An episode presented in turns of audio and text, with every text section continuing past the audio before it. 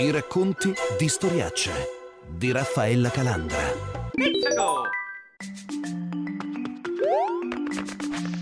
La piazza si affolla, soprattutto quando intorno tutto tace. Le luci blu si moltiplicano, le chat si sovrappongono, i file si condividono.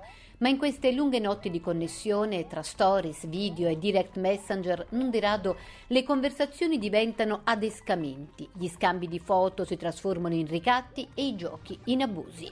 Così ora che la vita sociale torna di nuovo a diradarsi per i più giovani e in qualche caso riprende anche la didattica a distanza, ora c'è una nuova insidia sulla vita dei nostri ragazzi, quella di finire vittime di trappole niente affatto virtuali. I nostri segnali ci dicono obiettivamente che eh, purtroppo le percentuali di, di, reato sono aumentate, noi lo abbiamo visto con le, nostre, con le interazioni che sono avvenute con il nostro portale del commissariato online che rispetto allo stesso periodo dell'anno precedente sono aumentate in maniera estremamente significativa perché le persone sole davanti alla rete spesso hanno incontrato molti rischi, spesso hanno incontrato molte trappole, spesso sono cadute vittime di reato. La sintesi di Nunzia Ciardi, direttrice della Polizia Postale, trova conferma nei numeri e nelle storie arrivate in questi mesi da Gorizia come da Napoli, con un allarme in particolare. Se tutti i reati digitali sono aumentati, a preoccupare di più sono gli adescamenti virtuali per adolescenti in carne ed ossa. A dare forma ai peggiori incubi dei genitori sono le prime indagini, insieme all'impennata di segnalazioni online, ai rapporti Europol e alle analisi internazionali sulle condivisioni dei file. Quest'anno sono aumentati di molto i giovanissimi vittime di trappole online. Ancor prima della formalizzazione delle denunce sono le segnalazioni sul sito del commissariato online della Polizia Postale ad avere avuto un balzo del 171%. 23.175 in totale da gennaio a maggio per tutti i reati, compreso phishing e truffe online, aumentate in tutto il mondo del 600%. E anche se i numeri che riguardano i minori tendono a lungo a restare oscuri e spesso, premette la direttrice Ciardi, molti casi emergono solo durante gli incontri nelle scuole, già le prime indagini confermano i timori. Sono 328 i casi di pedopornografia affrontati negli ultimi mesi dalla postale, con 10 arresti e 276 denunciati. 118.364 i gigabyte di materiale pedopornografico sequestrato, 20 i siti sequestrati, 57 da inserire nelle blacklist. Il profilo delle vittime è preciso, soprattutto preadolescenti tra 10 e 13 anni, 87 casi, ma non sono mancati bambini più piccoli, in 9 casi. E abbiamo insomma cominciato a chattare, a fare conoscenza. Dopo a un certo punto mi, mi dice, mi ha invitato insomma, a spogliarmi su, su un'altra chat, a parte da Facebook, da Facebook ci sono son cascato, dico la verità. Mi sono spogliato anch'io, mi ha cominciato a, a, mi ha fatto un video tagliato mi, mi ha riprodotto una situazione imbarazzante cominciando a ricattarmi. Mi ha chiesto praticamente subito soldi, mi ha detto che o pago una cifra circa, di circa 1000 euro o se no mi, mi rovinava facendo vedere, pubblicando su tutti i siti che conosceva questo video. Dietro tutti questi numeri ci sono poi le testimonianze di ragazzi come questo, la cui voce è schermata e come tanti altri, che decidono di diffondere la propria esperienza sui social perché arrivi come monito agli altri loro coetanei. Tutto era cominciato con qualche foto postata per gioco, per noia o per bisogno di relazioni sociali. C'era sempre il suo like sotto quelle immagini e dai commenti in pubblico il passaggio ai messaggi privati è stato veloce è allora che il tenore della conversazione è cambiato e gli scatti condivisi sono diventati tutt'altro. Non più scherzosi, casomai un po' complici ma innocenti. Erano espliciti e violenti, foto di bambini abusati. Materiale a contenuto pedopornografico, verificano gli agenti del web dopo la denuncia di una minorenne di Gorizia. L'uomo viene individuato e si scopre che aveva provato ad adescare nei mesi scorsi anche altre ragazze.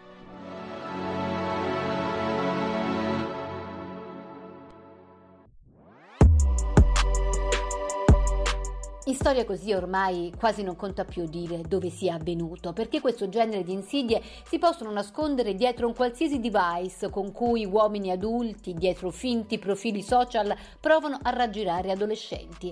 E il tempo che per necessità i giovanissimi ora passano sempre di più connessi amplia il campo d'azione per i criminali che fanno leva sul bisogno di socialità maggiore di ragazzi, avverte la polizia postale guidata da Nunzia Ciardi. Sì, di rischio assolutamente, anche qui il discorso delle denunce è un discorso delicato, i numeri relativi ai minori sono sempre numeri oscuri, io dico così, eh, le persone non denunciano, i ragazzi hanno paura, allora magari danno una segnalazione, tutti gli indici di riferimento anche di Europol eccetera ci indicano un innalzamento di rischio di questi reati, certo. per molti psicologi e anche molti genitori segnalano che dopo il periodo di lockdown molti ragazzi trovano difficoltà a uscire, soprattutto gli adolescenti spesso vogliono restare in questa dimensione virtuale. Chat dei social, finti profili da parte di chi cerca di adescare, il meccanismo è sempre lo stesso e faceva leva immagino sul bisogno maggiore di socialità di questo momento. Sì, pu- purtroppo i metodi di adescamento sono molto vari, ci sono le chat dei social, a TikTok, a, a Facebook, a tutte le chat, a ogni gioco per esempio spesso ha una sua chat, anche i giochi di ruolo. Abbiamo visto che la fascia d'età spesso tende ad abbassarsi.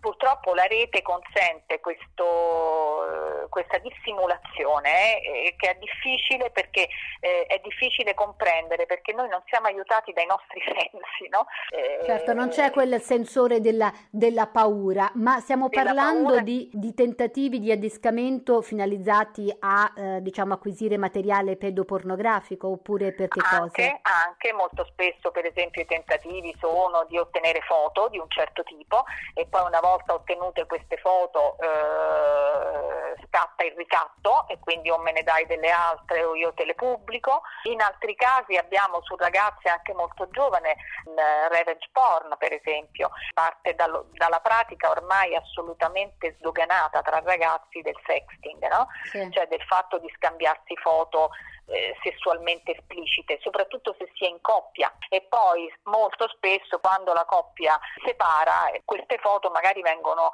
messe nel gruppo WhatsApp degli amici o di classe e poi finiscono su siti pornografici o pedopornografici corredati magari di, dal numero di cellulare di queste ragazzine che finiscono nel giro di pochi giorni in un inferno vero. In una gogna, come purtroppo è successo già molte, molte volte, ma eh, diciamo uh, questo ahimè è un reato purtroppo odioso e, e abbastanza di, diffuso già, già da tempo, legato in qualche modo a questo aumento di presenza dei ragazzi sul web. I casi invece di adescamento sono un'altra cosa se tu vieni contattato su un social, su un gioco di ruolo, da quello che sembra essere un coetaneo da, con cui cominci a chattare, con cui scambi alcune foto e poi, ripeto, scatta il ricatto, oppure con un adulto che ti dice che sei molto bella, molto carina, che ha visto le tue foto, che ti fa una ricarica telefonica. Gli adescatori in genere tendono a instaurare una relazione in qualche modo affettiva tecnomediata, no? Mm. Cioè fanno leva sul bisogno affettivo del ragazzo o della ragazzina, sul sentirsi lusingata. Sul...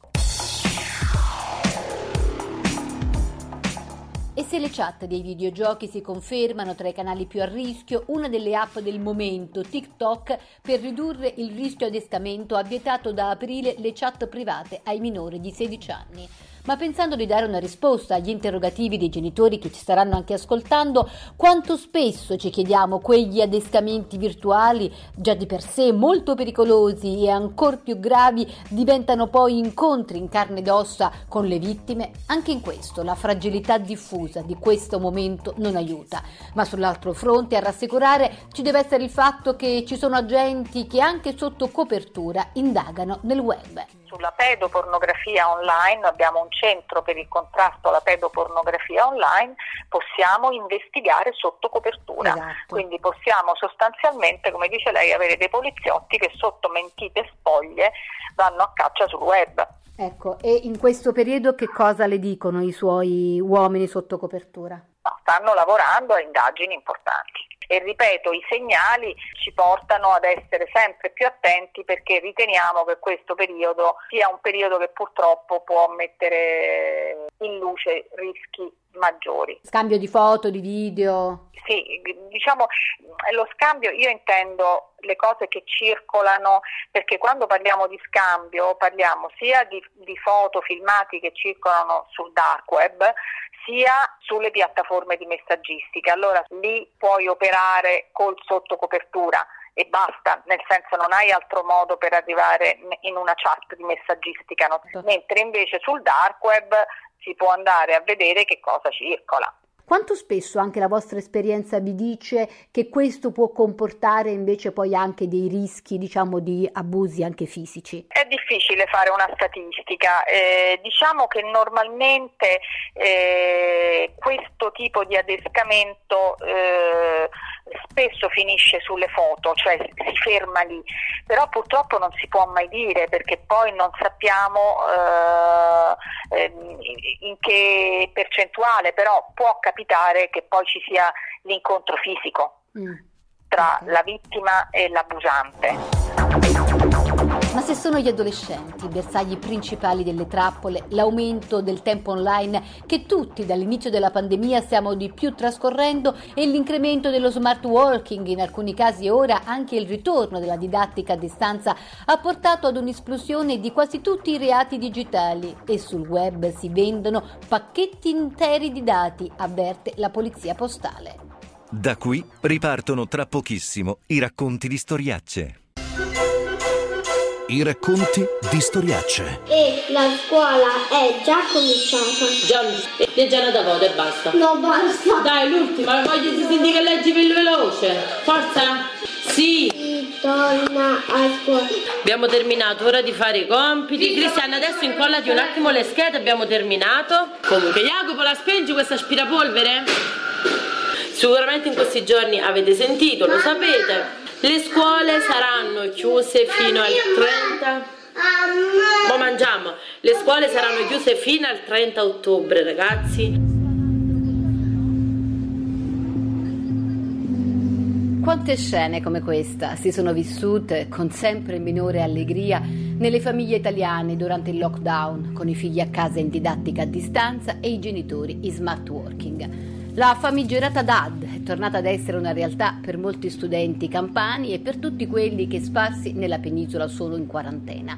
Ma la didattica a distanza non è solo un tema per educatori, politici e famiglie, è anche una questione di sicurezza informatica di cui ben poco in realtà ci si rende ancora conto la didattica a distanza spesso ha comportato qualche problema di intrusione informatica, abbiamo avuto, abbiamo visto anche sulla stampa, sono state riportate notizie di, noti- di didattica a distanza che è stata interrotta da intrusioni informatiche. Da parte Talvolta di chi? Fa- eh, questo ci sono sui casi di denuncia e indagini in corso, ma molto spesso si tratta di ragazzi anche che lo fanno, perché chiaramente non sono eh, noi non, non, abbiamo avuto la possibilità di strutturare una didattica a distanza sicura, le scuole non ne hanno avuto la possibilità, quindi si sono organizzate con le strumentazioni che ci sono disponibili, con i protocolli ordinari, per cui magari con delle password facili, magari per cui che i ragazzi si passavano, insomma non sempre era così agevole organizzare una sicurezza vera.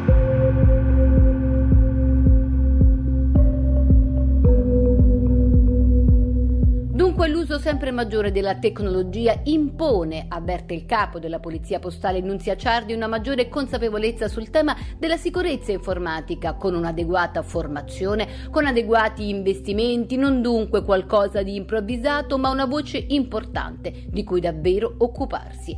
E questo vale anche per il mondo del lavoro, scaraventato nella nuova dimensione dello smart working. Di questo approfitta chi prova a fare affari con i furti di dati, come i pacchetti di password e informazioni varie trovate in vendita nel web dalla postale. Almeno della creazione di piattaforme più, più sicure, cioè in vista Assolutamente di... sì e soprattutto di curare poi l'aspetto della sicurezza in assoluto, al di là dell'acquisto di questo, di quello strumento, la sicurezza informatica delle comunicazioni andrà curata come uno degli aspetti fondamentali di questo genere di interazione. Non può più essere lasciata all'improvvisazione. Ecco, bisogna che qualcuno si occupi della sicurezza, che ci siano dei protocolli, che ci siano delle policy, quello che in tutte le aziende sta avvenendo, laddove una scuola voglia fare una didattica a distanza strutturata dovrà avere qualcosa di più piccolo ma di analogo, certo. non può essere lasciato all'improvvisazione, certo, certo. perché è evidente che i problemi di sicurezza verranno a galla tutti, l'esfiltrazione di dati sarà la cosa più normale che avverrà continuamente, lei pensi solo a quanto può diventare no, eh, appetibile eh, entrare in un registro elettronico, modificare un voto oppure introdursi in una didattica a distanza o ancora truccare alcune, insomma sono tutti aspetti che vanno considerati, ma non solo per la scuola, eh, per la scuola come per tutto lo smart working. Certo. Noi abbiamo visto pacchetti di dati che girano sul dark web in vendita che sono sicuramente caratterizzati eh, dall'essere stati sottratti con un, col protocollo tipico che si usa nello smart working, perché chiaramente anche quelle eh, tutti si sono improvvisati nello smart working, parliamoci chiaro. Che, no?